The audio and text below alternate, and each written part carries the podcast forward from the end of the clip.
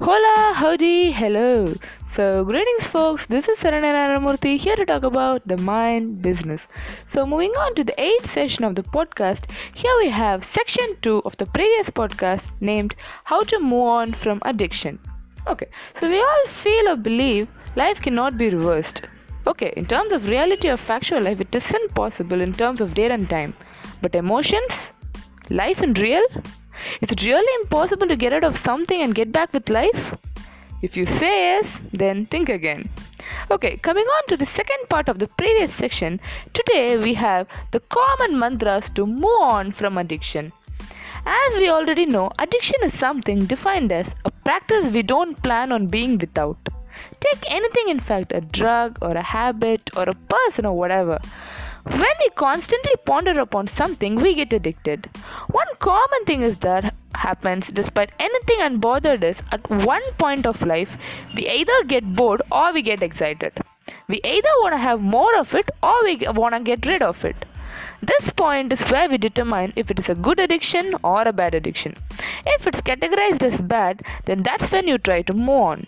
This process of moving on isn't as easy as it means. It is a challenging task to break a definite pattern of life which has so long been your lifestyle. But challenging isn't impossible. Okay, fine. So, first we'll see what we are gonna do. When you know you wanna move on, the first thing you wanna do it is make it 100% sure you wanna move on. The main rule is not to have a dilemma on whether to move on or not. The confused mind always carries negative answers. So, the first step is to make it an option to move on no other way.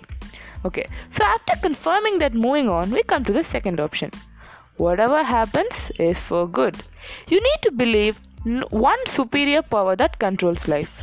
Few people give it to an external source and name it God, and they say, Hey Bhagwan, why do you make me go through all these things?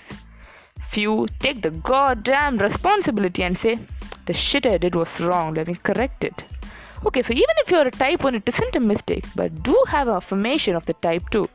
It takes you to a place where you wanna belong. The first thing you wanna do is blame yourself, not the external source.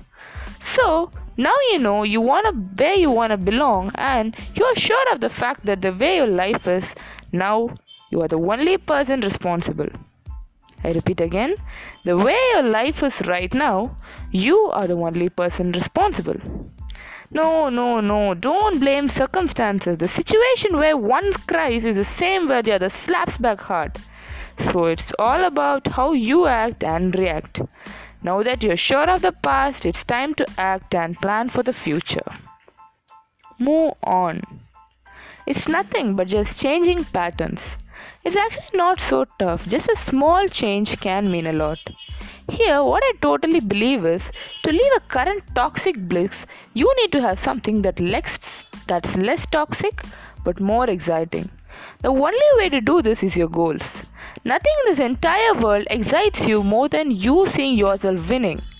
Winning in something you're ready to put your complete life into. The world is huge, a huge, gigantic ball of people, lonely people living together. Hmm? Irony, right? A group of people lonely alone living together. Yeah. Don't leave the chances. The only thing you regret are the chances you refuse to take. Wake up, take up, explore. Don't find a good company? Be your own. You don't find a good company to work with? Start your own.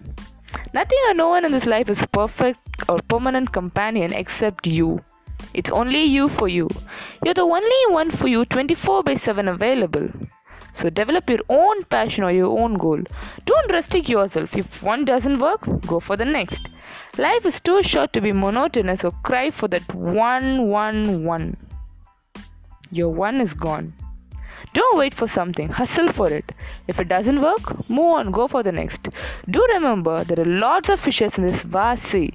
And always keep in mind it's you who's more worthy than the fishes. So don't lose yourself in this process of fishing. If the process requires losing yourself, the process is extremely worthless. The only priceless companion or the only priceless possession of yourself is you. So make the most of yourself and your, li- your life. That says every day is a great day. Whenever someone asks, How was your day? make it a point to say, Every day is a great day. A day as great as always is a day, and that is how every day should be. So, signing off with this, abandon wishes for a happy, happy life. See you soon, fellas. Bye bye.